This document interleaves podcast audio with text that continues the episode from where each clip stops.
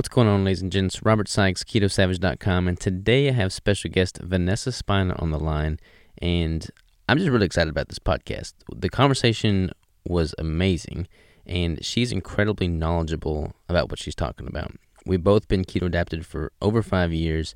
We got into the space about the same time, so we really resonated on everything we talked about, really. I mean, there was literally nothing that I disagree with her on. So sit back, relax, enjoy. We dive deep into metabolism, hormones, calories, macronutrient ratios, gluconeogenesis, basically everything and all things that are important. So hope you enjoy, hope you learn something.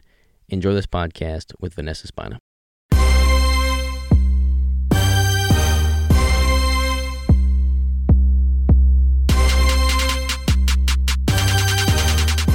And Vanessa, we're live. How are you? I am doing fabulous, Robert. Thank you so much for having me on your podcast. It's really an honor to be here. Well, I certainly appreciate having you taking the time to be on here. I mean, you're making all kinds of waves within the keto space, so it's always a pleasure for me to bring people on, share their story, and just kind of dive deeper into what compels you to be doing this in the first place. I love it. Thank you so much for saying that. You have a great podcast. I really enjoy the content that you put out there. So I'm excited to be on here with you. Yeah, yeah.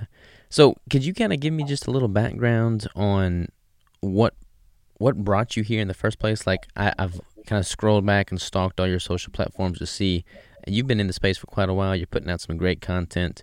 Like what motivates you to do that? Like what what is your history and what's bringing you here? Oh my goodness, that's hilarious. I feel like I'm an OG in the keto space, and I don't say that to impress people, but just to kind of impress like upon people how long um, I've been doing this because it's taken me so much um, of making mistakes and errors and doing everything wrong to be able to learn so much. But in terms of my motivation, I would say two major things motivated me to get into this. The first was total desperation. I had been suffering in pain and in my body, having a lot of pain from, I didn't know what, I didn't know what it was coming from.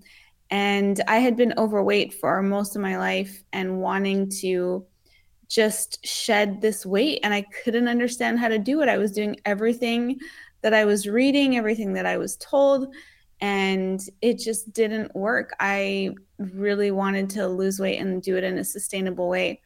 Um, the other thing that really motivated me is a lot of people in my family uh, losing their dignity and suffering and pain from conditions that I think potentially, in certain cases, could be helped with some of the information that we're learning, some of the information, the keto science that we're learning. So these these were kind of the biggest motivations that I had. Mm-hmm. It's it's got to be tough. Like I've got family that would definitely benefit from getting on the keto diet, but it's like no matter. And I don't know. Maybe you've had better luck with your family than I've had with mine, but it's like no. they. it's like no matter how much you know, how much research you take in, how much information you put out.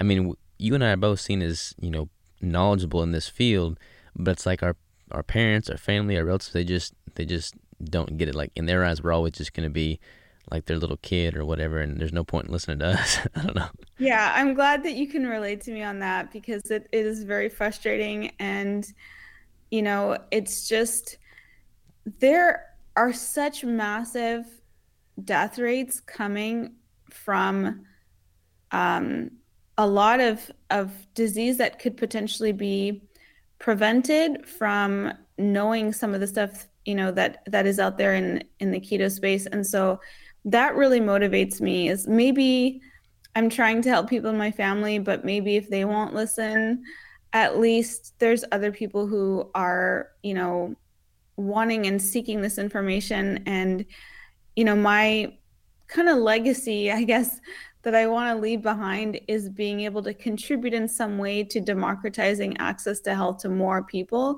Mm-hmm. So that's what really like gets me out of bed every day and gets me excited to be able to do what I do. And I just love it. Like I I can tell like you love it too just from the passion that you have from you know doing podcasts and all that. It takes a lot of of energy and and uh, and time and um, you know when you love what you do it's it's such a blessing yeah i couldn't agree more i mean i feel like you know you and i both had a profound impact on our life and our livelihood based off of how the keto diet impacted us but then mm-hmm. once once you have that improvement in your own personal life it's like i don't know it's impossible not to want to share it at least it is for me and seemingly you as well i mean i feel like it's my moral responsibility almost to just put this information out there so that other people can benefit from it as well.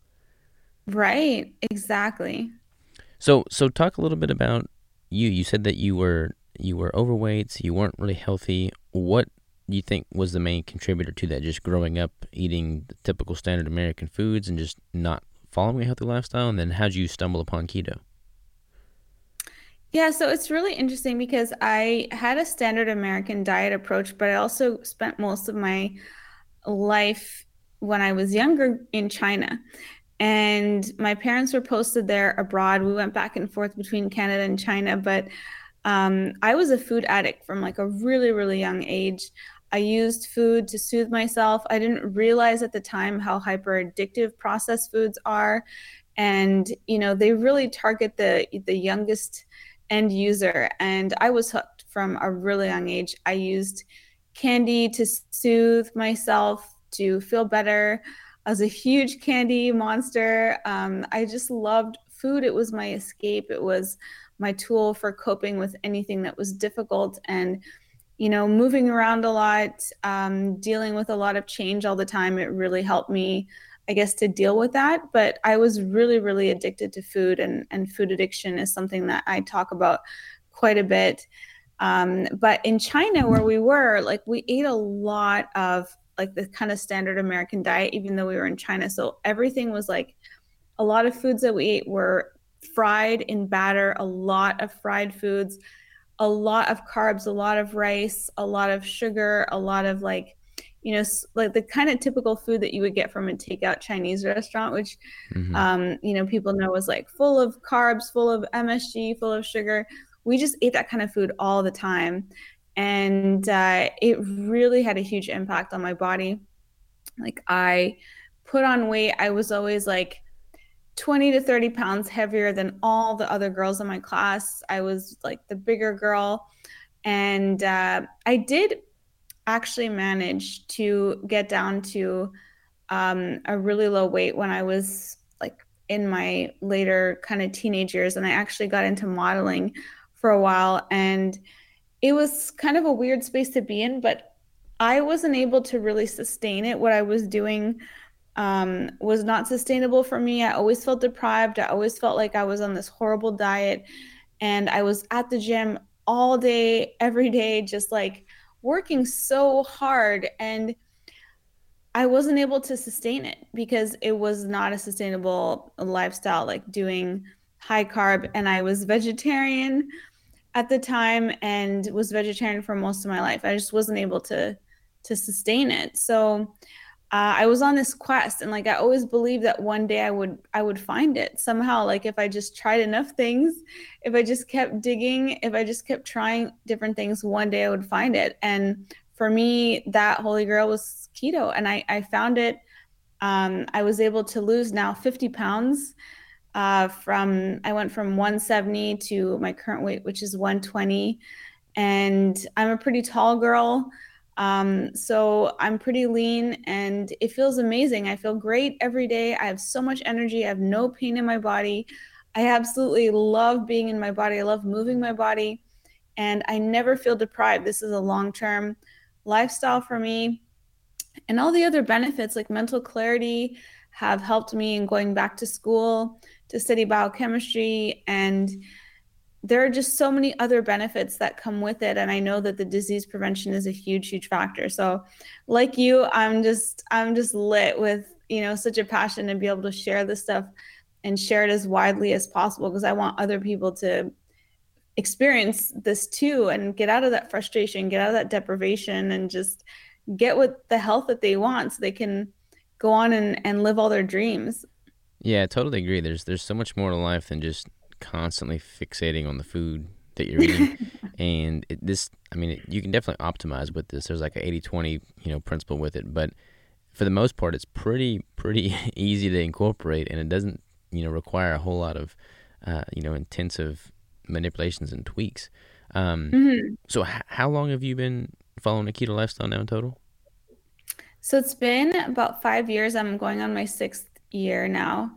And I first actually found it um, because I was reading this article. Um, first found it. Did you ever hear of the five two, like the fast? It was like one of the first kind of things that came out about intermittent fasting. Um, and I started reading uh, Ori Hofmekler's book, The Warrior Diet. Mm-hmm. Yeah. And at the same time, I was suffering so much pain in my body. I didn't understand what it was, but it was terrifying at the time. So um, every couple of days, I would get this pain in my abdomen where I would be doubled over in pain. I'd be clutching a wall.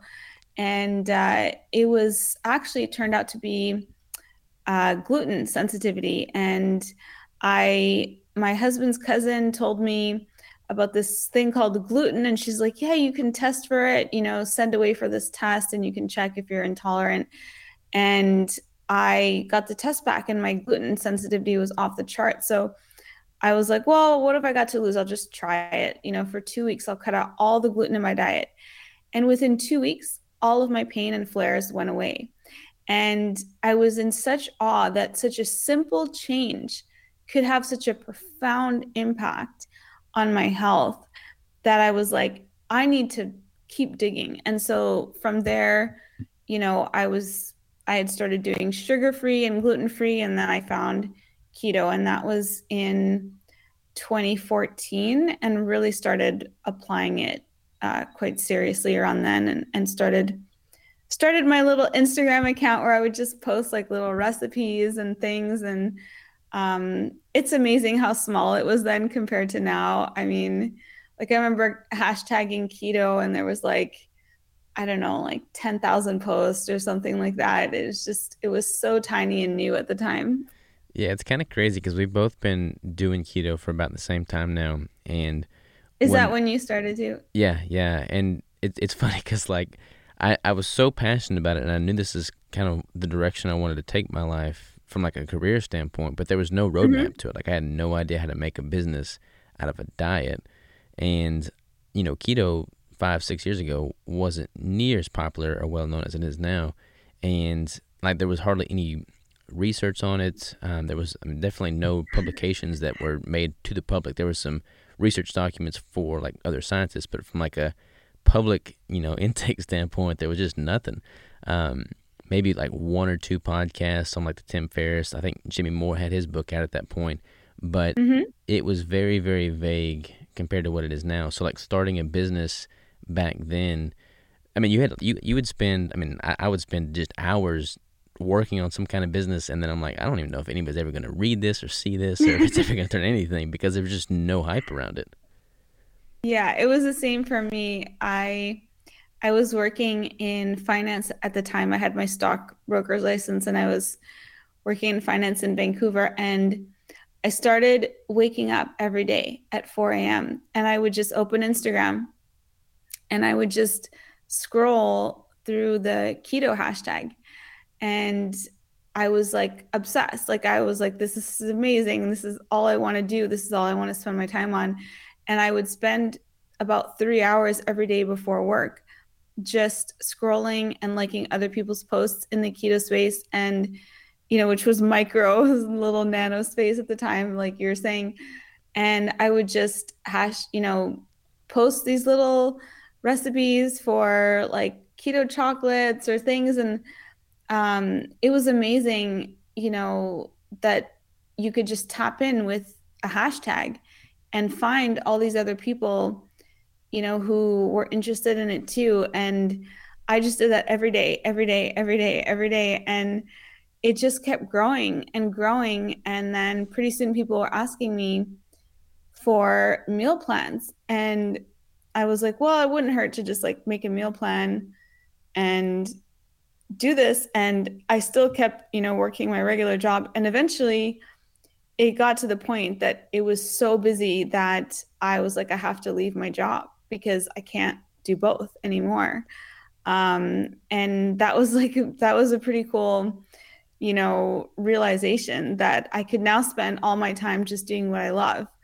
Uh, which was this, you know, it's kind of funny. We get more in common than I realized because I was my my major in college was finance, so I was going to be on the stock market. Um, That's hilarious. Yeah, yeah, so both of us totally switched course from that. Um, but I feel like this is just so much more fulfilling and yeah. just like personable than anything we could ever be doing on Wall Street as far as like making an impact and leaving a positive legacy.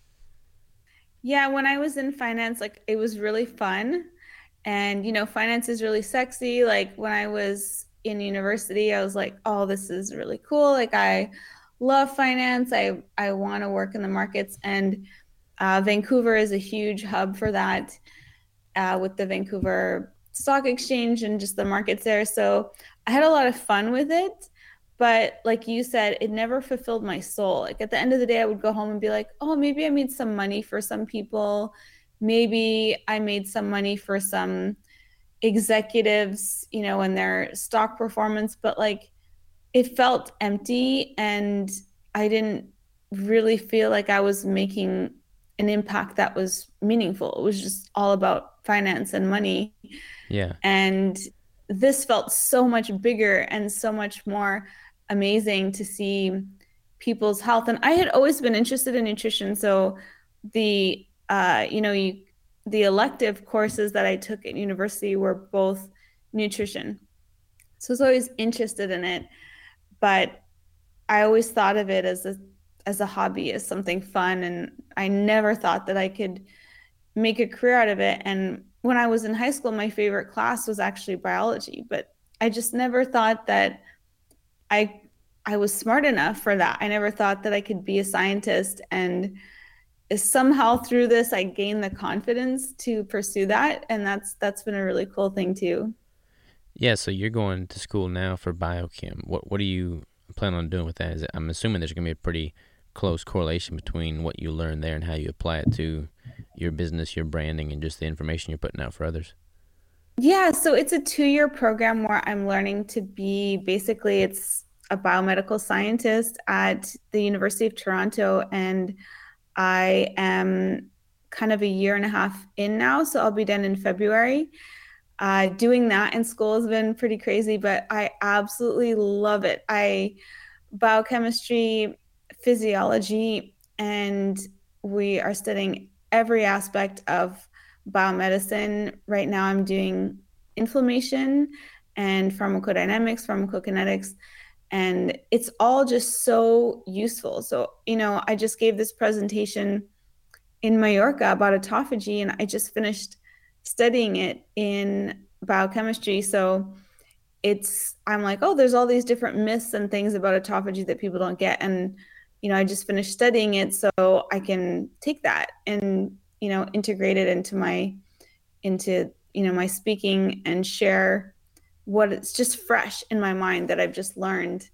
Um, so it's super useful. And I'm not planning on doing anything specifically with it. I'm just studying it so that I can better understand these concept concepts and I can communicate them better. I can communicate and be a louder and stronger voice in communicating the science of ketogenesis to more people so more people understand it and communicate it in better and better ways because as you know, and you see this all the time, there's these debates that go back and forth. And I would see these online and I would watch them and be like, oh, gluconeogenesis, you know, people are debating on both sides and I don't know who's right. So I was like, I'm just going to go study it. So I'm going to go study biochem. So I finally understand it and I, I can figure it out for myself instead of just watching these debates, you know, online and stuff.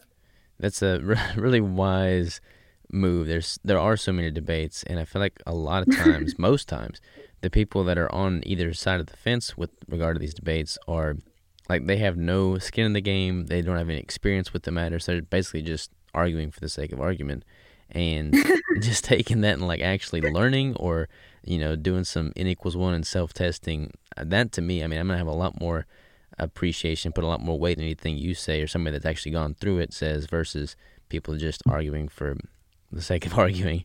Um, right.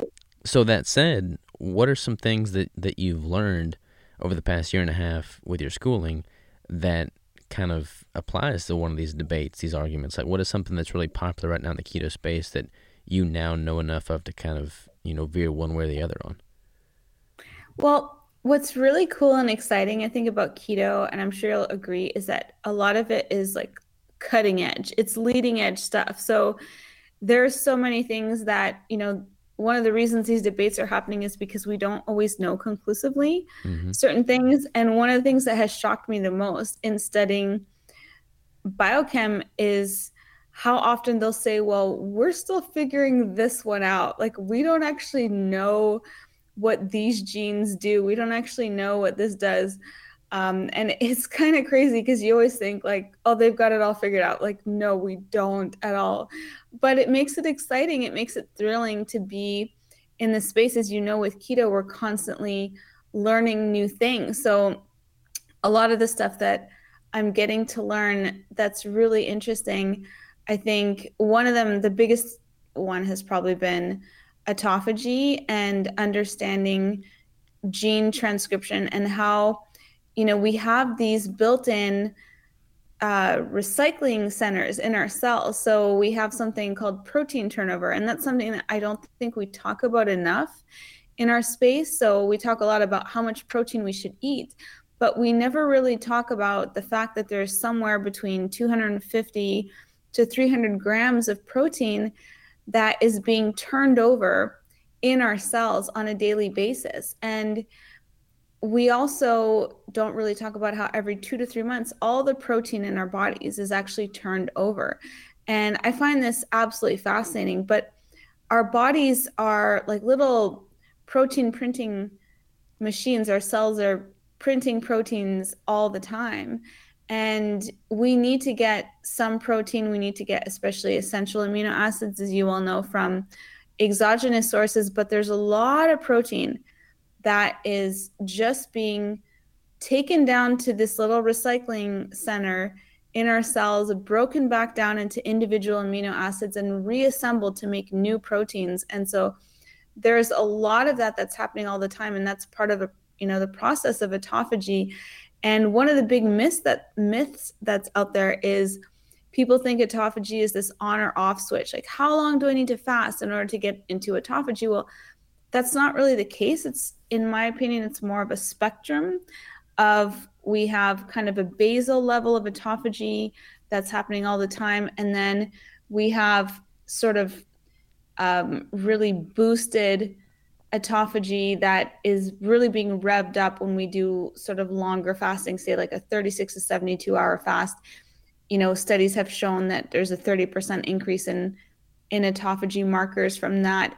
But this basal autophagy is always kind of ongoing. And one of the theories that I have right now is that a lot of disease that's out there today, you know, we're dealing with sky high rates of, of disease. A lot of it may be actually just coming from the fact that we are suppressing this autophagy that is built into our cells because we're taught that we have to eat six times a day and so that keeps us perpetually in the fed state or the absorptive state. We never get into that fasted or post absorptive state. And it's like, I think of it as, you know, what would happen in your house if you stopped taking the recycling out and instead you started storing it in your garage, you know, and after a few weeks, your garage would fill up with all these recycling containers and, and then you wouldn't have any room for it in there. So you'd start storing it in your hallway, in your guest bedroom, and pretty soon your house would just be full of all this trash, all this recycling. And autophagy is this process of taking the recycling out, of taking all those incorrectly folded proteins, those you know wrongly printed proteins are we actually have a lot of errors in our proteins when they're printed all the DNA mutagens that we get from our environment, all these things, our cells are built in, have this built in mechanism to take care of that for us. But if we're always in the fed state, we're never taking the recycling out. And so this is building up and building up and building up. And it's just from doing these things like keto and integrating a fasting window, you know, a daily time restricted eating pattern, and getting ourselves more often and more rapidly into that post absorptive or fasted state where we can take care of that and take care of all that cellular debris, get rid of it, and take the recycling out so that we can really function optimally. I completely agree. I'm I'm really fascinated about this whenever I hear Peter Attia talk about it because he's he's mm. pretty you know pro fasting. Um, but one thing he said is there's there's not really any way of knowing with any degree of certainty the best protocol, whether it be like a you know a longer fast every three months or a smaller fast every month. There's just so many different fasting strategies. Is there like just based off of what you've learned and kind of experimented with? Do you lean more towards one? Uh, you know strategy as far as like how you how how you time your fast, how long they go, how frequently you do them. Like, is there anything that you gravitate towards? Yeah, so there's two things. Uh, one of the reasons for that, as you mentioned, is there are not a lot of human studies in autophagy. There's a few out there, and they have shown that a 72 hour fast conclusively raises autophagy markers by about 30%. But that's not really taking into account someone who is in the keto space or someone who's maybe exercising a lot.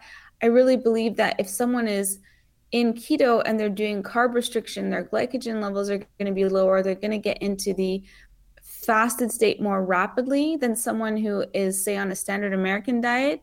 And so, because we spend more time in the fasted state and people on keto tend to eat less frequently. People are doing a lot of people are doing two meals a day maybe three as opposed to the six kind of minimum uh, approach. So people are naturally spending more time in the fasted state overall. And so i think that that would lead to maybe a 36 hour fast being a really good amount to start really revving autophagy. But you can do anywhere from 36 to 76. I would say that being done at least once a month. A 36 hour fast is not a huge fast. A 72 hour one's a little bit longer.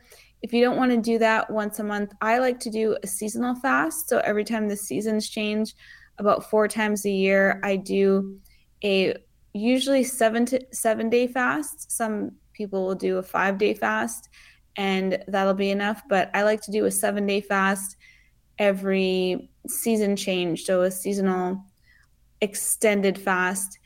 And I just enjoy that. It's a really good reset for me.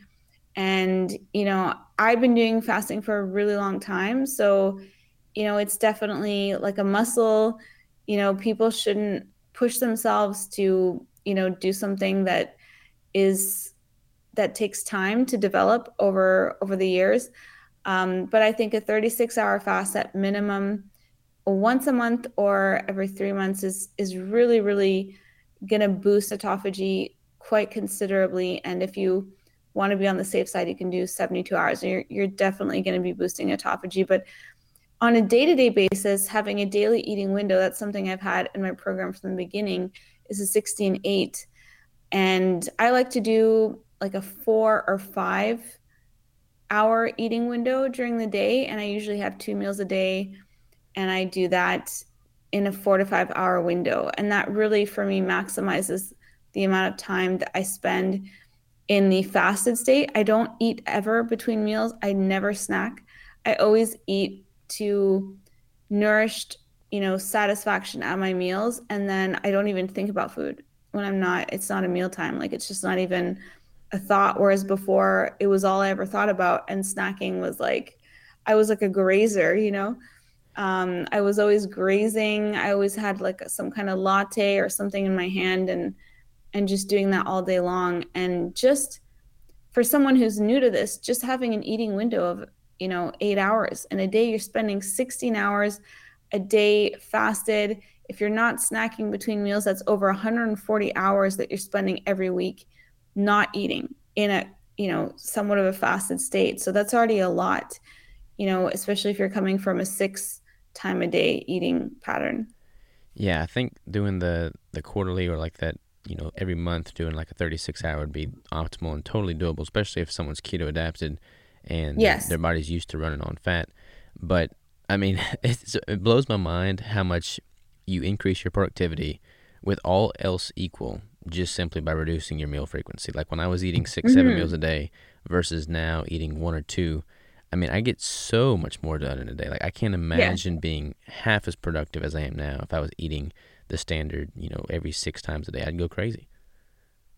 Yeah, and it's it's such a shift. It's just such a paradigm shift and you go from, you know, eating to live from living to eat. That's where I used to be and this is where I am now and you know, with studying and work, I just have no time. Like there are days when I literally just open a can of sardines and wild tuna and I put that in a jar and I I mean I put that in a bowl and I'll mix it up with some mustard. It takes me like 1 minute to prepare and yeah. I eat that and then I go back to studying or working because that's all I need. Like I just provide that nourishment and then I get back to work and like eating six times a day is just like it's so insane. It's so crazy. And the fact that you know we were doing it all thinking that we are boosting our metabolism and you know it's it's just you're constantly constantly activating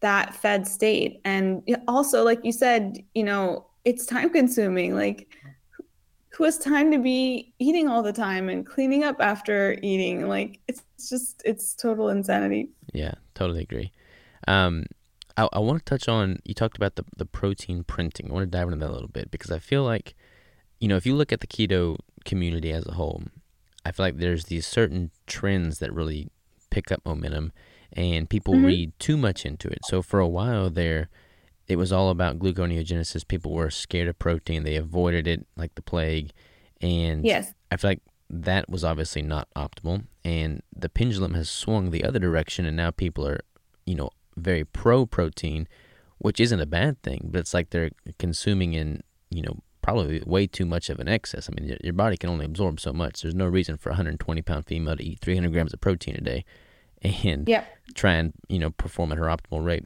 So, what do you think is, you know, the the best? Is there like, uh, it's again going to be very individualized for the individual based off of what their day to day activities are like.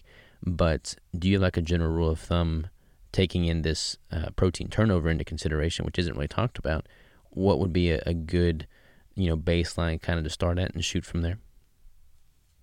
Yeah, I usually like to do about 0.6 to 0.8 grams of protein per someone's ideal body weight. That's something that I found has worked really well for people. But then my biggest thing with that is test like test yourself. I love to be in ketosis. I've been in ketosis for the last five years. I absolutely love it. I never get kicked out. It's not hard to be in it once you really understand keto and you, you know, delve into it as much as we do. And if your goal is to be in ketogenesis and get the therapeutic benefits of ketones, which I think are absolutely amazing, I've been learning so much more about how ketones are actually signaling molecules. They have such a positive feedback in the loop in the body. And I think it's really, really a cool thing if you want to be in ketogenesis to have, you know, beneficial therapeutic levels of ketones. And I think that it's just a really cool energy source for the brain, for the heart. I think it's a great energy source as well. So if you want to do that, you need to test. And the best investment you can make in your health is getting a glucometer. I mean, you can get a glucometer at Walmart, the Abbott, you know, Precision Extras, what I've been using all these years. You can get that at Walmart for I think $18 and this is health tech. It's biotech to be able to learn about your body. If you want to connect with your body, you want to understand how it reacts to different foods that you eat. It is so beneficial to just make a small investment in your health that, you know, comparatively what you could spend on medical bills in the future is nothing. I mean, it's pennies, it's drop in the bucket.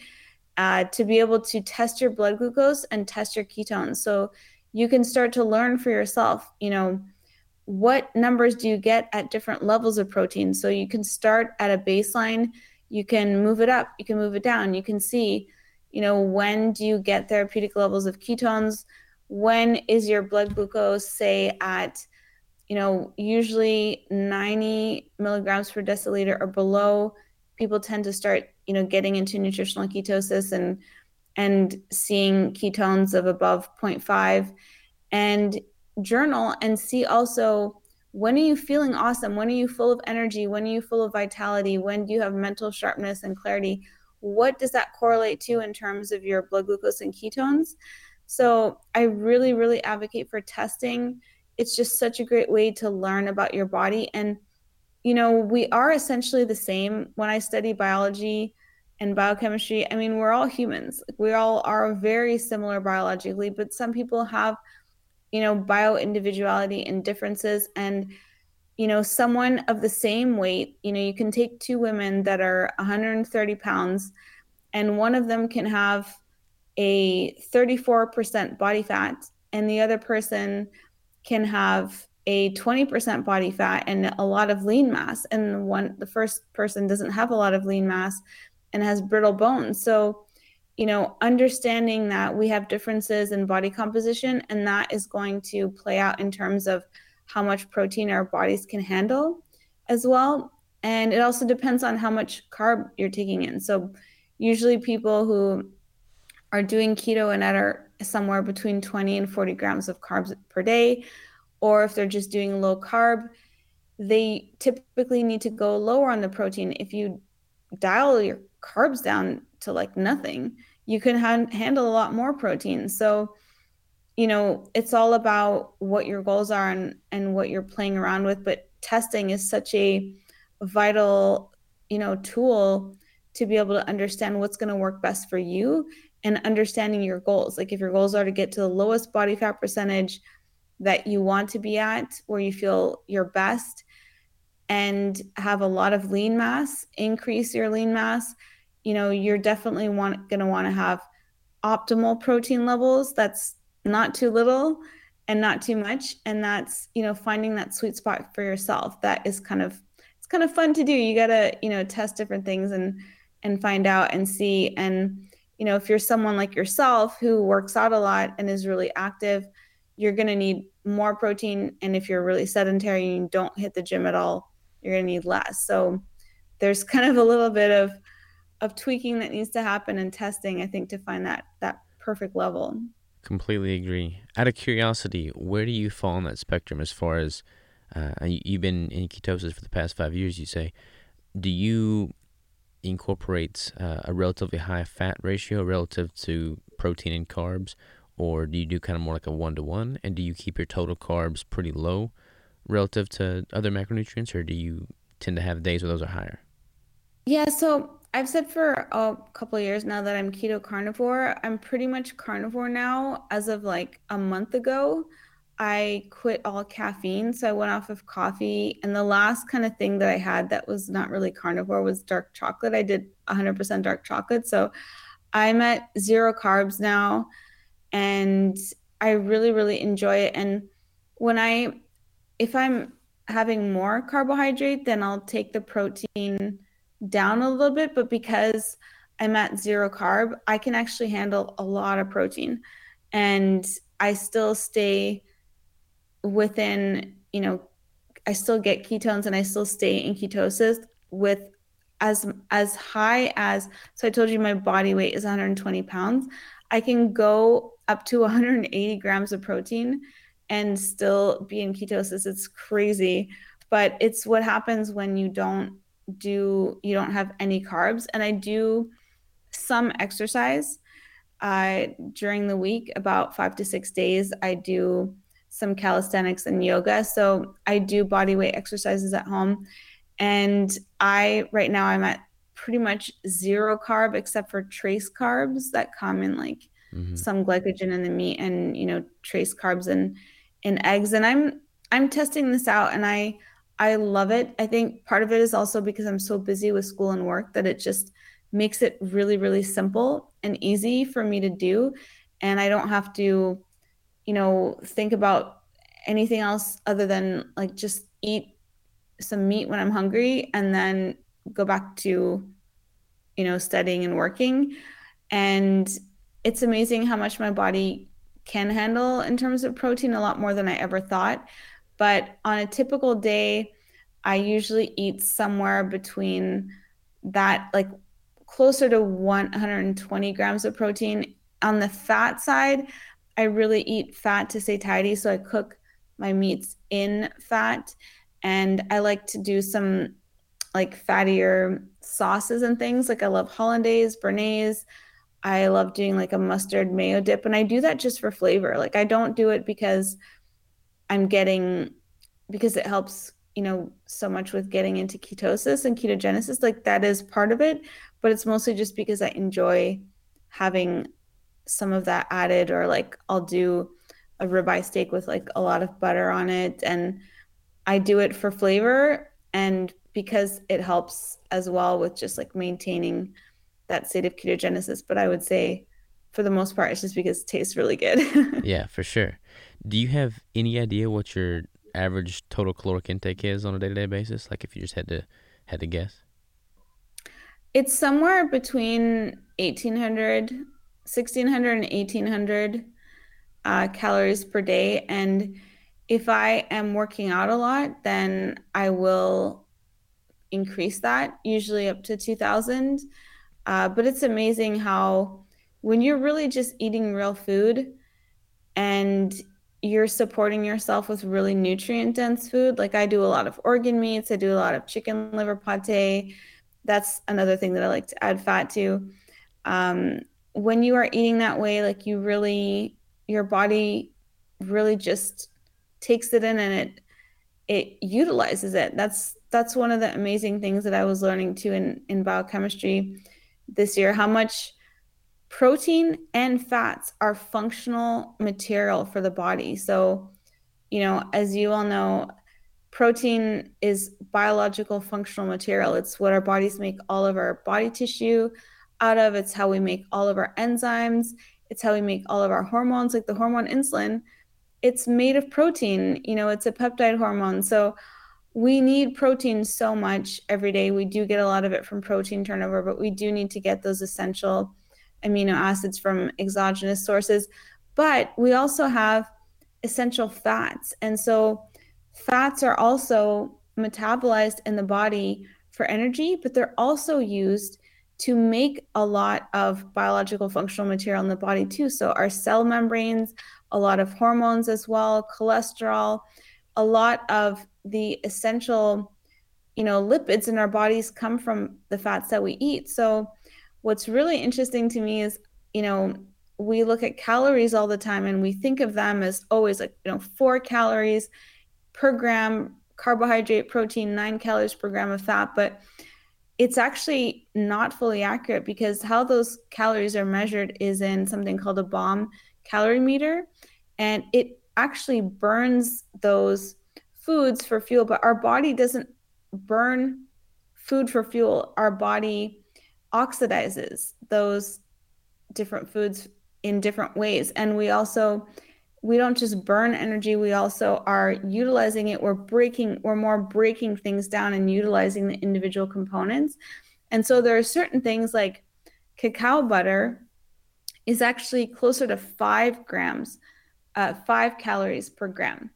And you know because of the thermic effect of protein most protein calories are actually closer to three 3.4 calories per gram and some carbs are higher than 4 calories per per gram. And carbs, our bodies don't really utilize much as opposed to protein and fat. So you can actually eat much higher calories than you think when you are mostly eating protein and fat and your carbs are extremely controlled than people actually think because so much of that is actually being used to make your body tissue to make your cell membranes to make all of these you know functional different um, molecules in the body.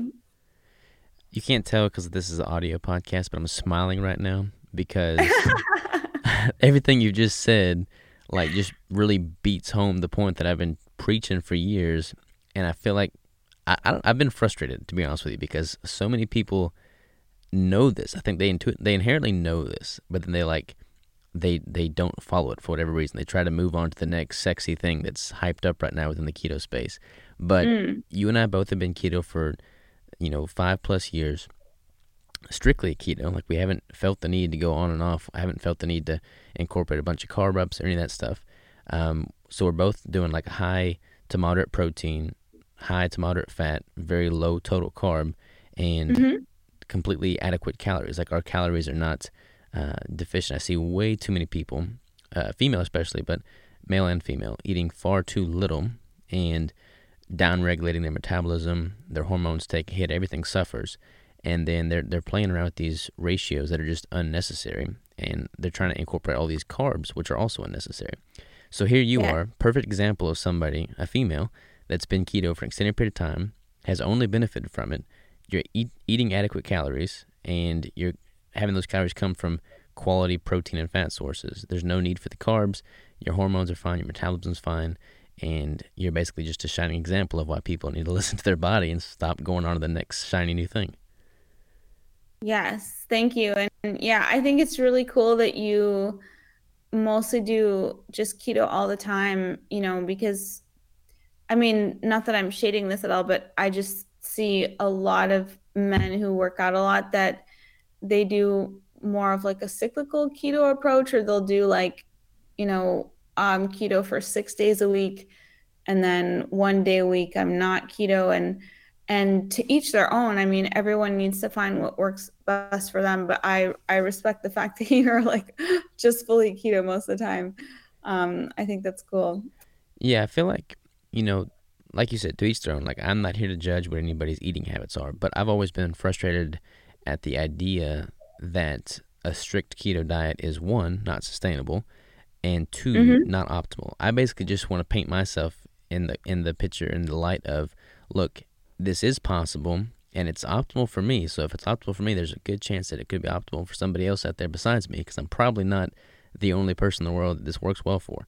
So it's cool for me when I get to talk to people like you that have basically done the same thing I've done and yeah. just illustrate that it, it works. I mean, the, it takes the guesswork out of things. And I, I feel like, I want to get your opinion on this, but I feel like the longer you maintain a state of strict ketosis, the more I mean your body's smart. Like the more it adapts, the more it engineers, the more efficient and effective it becomes at leveraging ketones, fat, and just the, the nutrients you're taking in to function even better at that. So like if you maintain strict ketosis, like right now the buzzword's metabolic flexibility. And mm-hmm. that can be beneficial in some situations for sure. But I I'm highly doubtful that we're gonna have a zombie apocalypse in which we're forced to eat carbs. I mean, we have options. So I want to make my options the optimal options. And I feel like for me, that is well planned, well uh, executed, strict ketogenic dieting and have that come from really nutrient dense food sources. Like there's no need to look any other place than that. Right. Yeah. Right. I mean, sorry, I don't know what your your question is. Do you mean like are you referring to gluconeogenesis or, or metabolic flexibility? Yeah, yeah. I'd love. I mean, I'd love to get your take on metabolic flexibility, especially from like a female's perspective. Like, I think a lot of females now are are looking to carbs to help, um, you know, regulate hormonal patterns. But I feel like oftentimes oh, that's an issue due to right. simply not taking in enough calories. Yeah, I agree. I think it usually is just not enough calories or not, you know, getting optimal protein in because I've done some research on this. Uh, Virta Health actually has a really great article on how our bodies become more sensitive. So, just in the same way that insulin becomes more sensitive as opposed to being more insulin resistant when people do keto, actually, they have a theory that our thyroid becomes more sensitive as opposed to more resistant when you do keto. There is no such thing as an essential carbohydrate, and our bodies can make glucose on demand whenever needed from its own endogenous supply, whether that's lactate or pyruvate or from you know the carbon skeletons uh, from when protein is deaminated. So our bodies can make glucose anytime we need it. But because, like you said, there's so much adaptation happening, I really believe that the brain and heart, uh, several scientists that I've spoken to that are really well respected, Ben Bikman, for one, Dr. Ben Bikman has said that he also believes that our brains actually prefer ketones to glucose. And Dr. Stephen Hussey, who does great work about the heart, he has shown, you know, similar theories that the heart prefers ketones. So to me, all of this is just going back to the way that our bodies were initially designed. I think that eating keto is the most aligned with what we historically have been designed to eat. It's really more animal protein, animal fats, and then eating carbs really was when you didn't get a kill, you didn't hunt, you weren't able to find protein and fat. You know, you would use that for kind of more survival sustenance. So, why wouldn't you want to give your body the optimal foods, which are protein and fat? And our bodies are made out of protein and fat. I mean, we have some glycolipids and we have a little bit of, you know, glucose being utilized and made in the body. But for the most part, we're made out of protein and fat. So that's really what I believe we should be eating. And I know that, you know, there are many women in the space who say that they need carbs, you know, to optimize their hormones. I don't understand that because when you study hormones at a biochemical level, hormones come in two forms. They're either peptide hormones, which means they're made of protein individual amino acids, or they're steroid based hormones, which you know means they're cholesterol based or they're made from fats. So our, our hormones only need protein and fat in order to be synthesized in the body. They don't need carbohydrates. So I don't really understand where that comes from.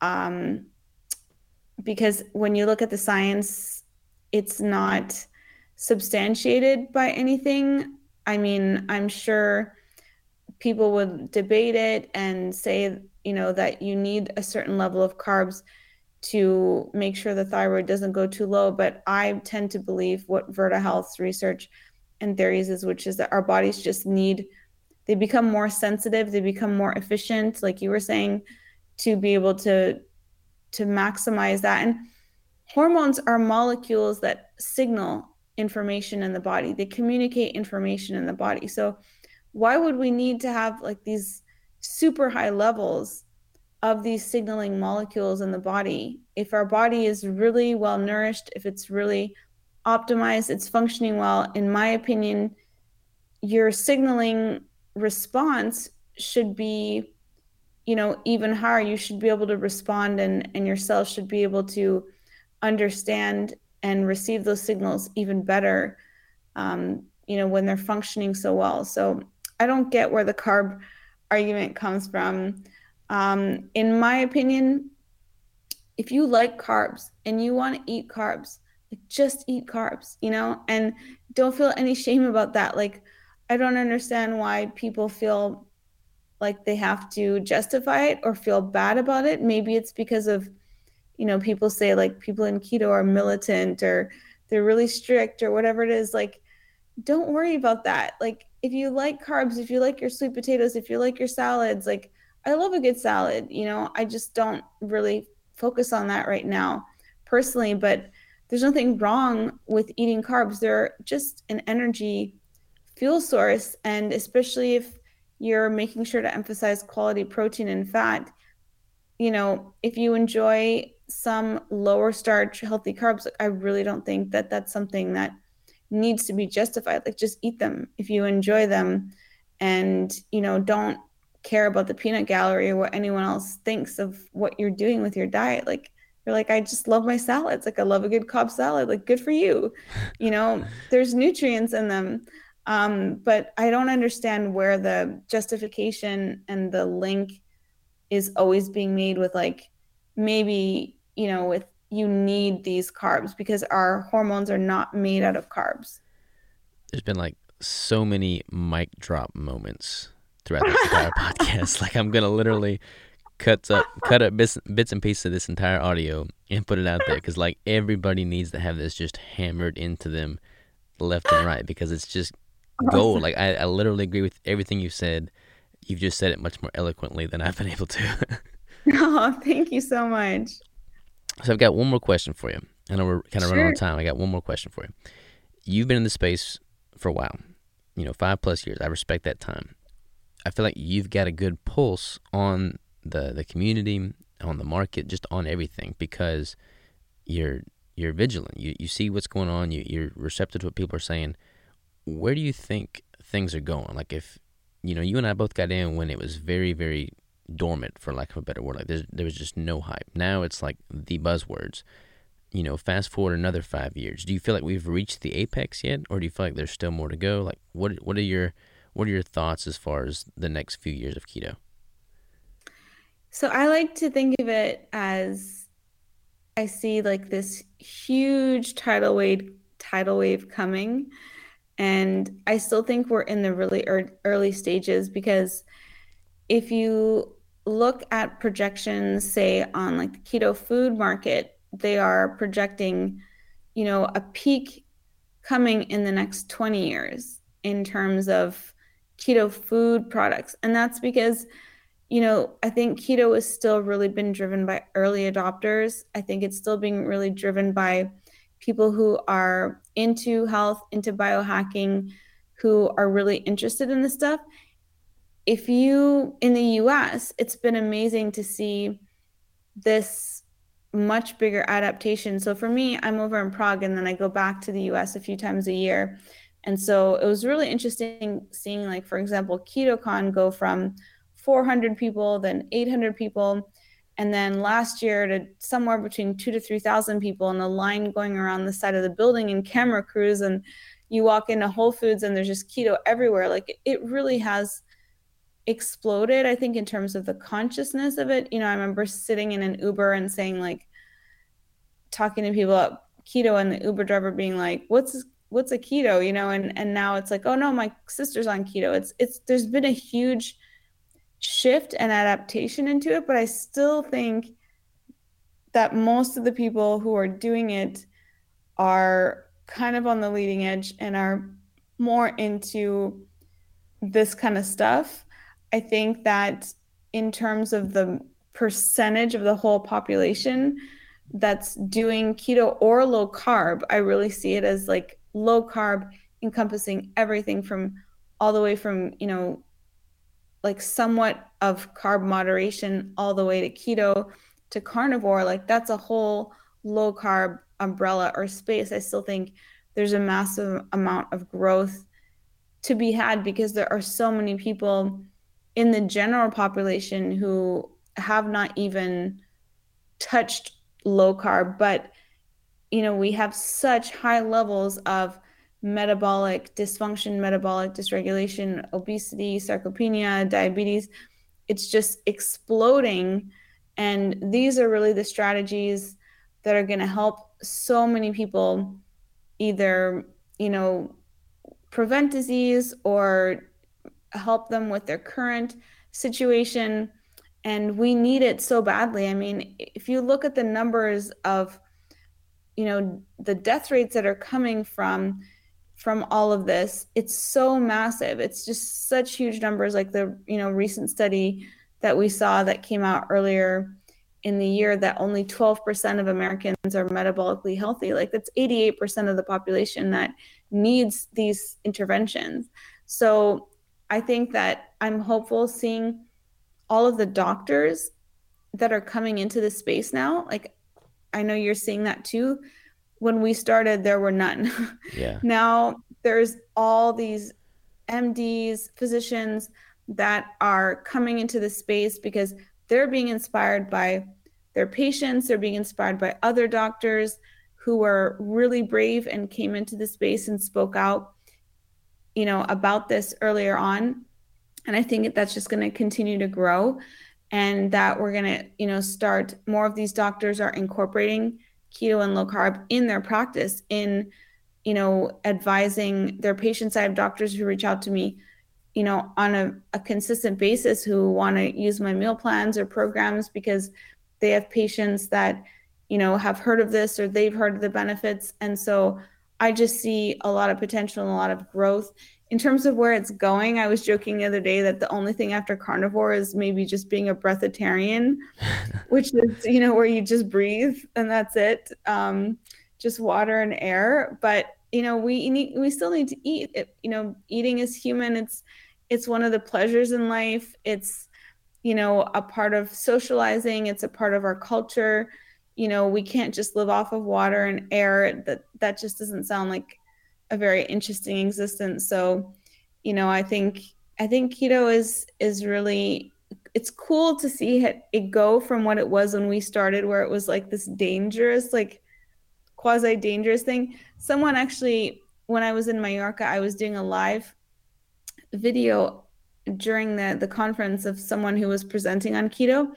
And someone from Poland came in and said, In my country, we are told that keto is very dangerous. You know, so you think of the whole world, there's there's a lot of potential, I think, too, in terms of the Latin American market and the, the, the global market that is starting just starting to learn. Even in czech in prague there's no keto books in the stores. There's you know there's nothing like that. So i think it also has a lot of of global potential as well. Yeah i completely agree. I mean it's it's amazing how how far the states are ahead of other countries with regard to just the information and the products that are out there for the taking but i mean if you look at america we're still pretty far behind in the grand scheme of things as mm-hmm. far as mm-hmm. like the overall population and their knowledge of the the you know keto diet. So it's exciting to be in this space at this time. You feel like you have an opportunity to make a positive impact and actually tangibly improve people's lives, people you care about, people you don't even know. And it's cool to to be alongside people that are in it for the right reasons.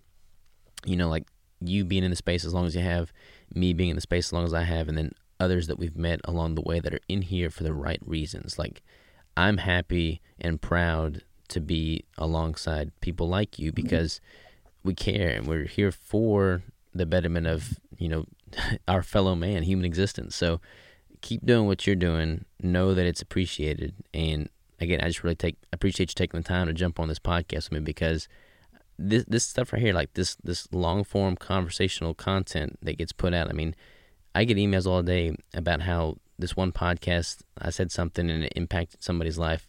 You know, doing stuff like this, like you and I as content creators, this is making an impact, and I appreciate you taking the time to do that because it it can change people's lives. Thank you so much for the invitation. I'm completely honored to be here. And I agree with you. You know, this long form medium is it's amazing to see how many people appreciate a long, in-depth conversation as opposed to just being subjected to little, you know, sound bites and things on the, you know, mainstream media. I mean, it's having great, long, in-depth conversations is really what people crave. They want to understand things and get into into topics in a deep way. And I really loved all your questions. They were so great. Well, absolutely. Anytime. Uh, Vanessa, where can people go to find out more about you, follow along, and watch the journey? Absolutely. So, my most active place that I, I spend most of my time is on Instagram at Ketogenic Girl. I have a podcast which is called Fast Keto. I have a cookbook called Keto Essentials available on Amazon, and my program is the 20 day Ketogenic Girl Challenge, and that's all at ketogenicgirl.com. So those are some of the places that you can find me. Perfect. I will link out to all those. And if there's ever any, anything that I can do for you, uh, don't hesitate to reach out because I'm happy to help. Thank you so much, Robert. I really appreciate that. Until next time, take care.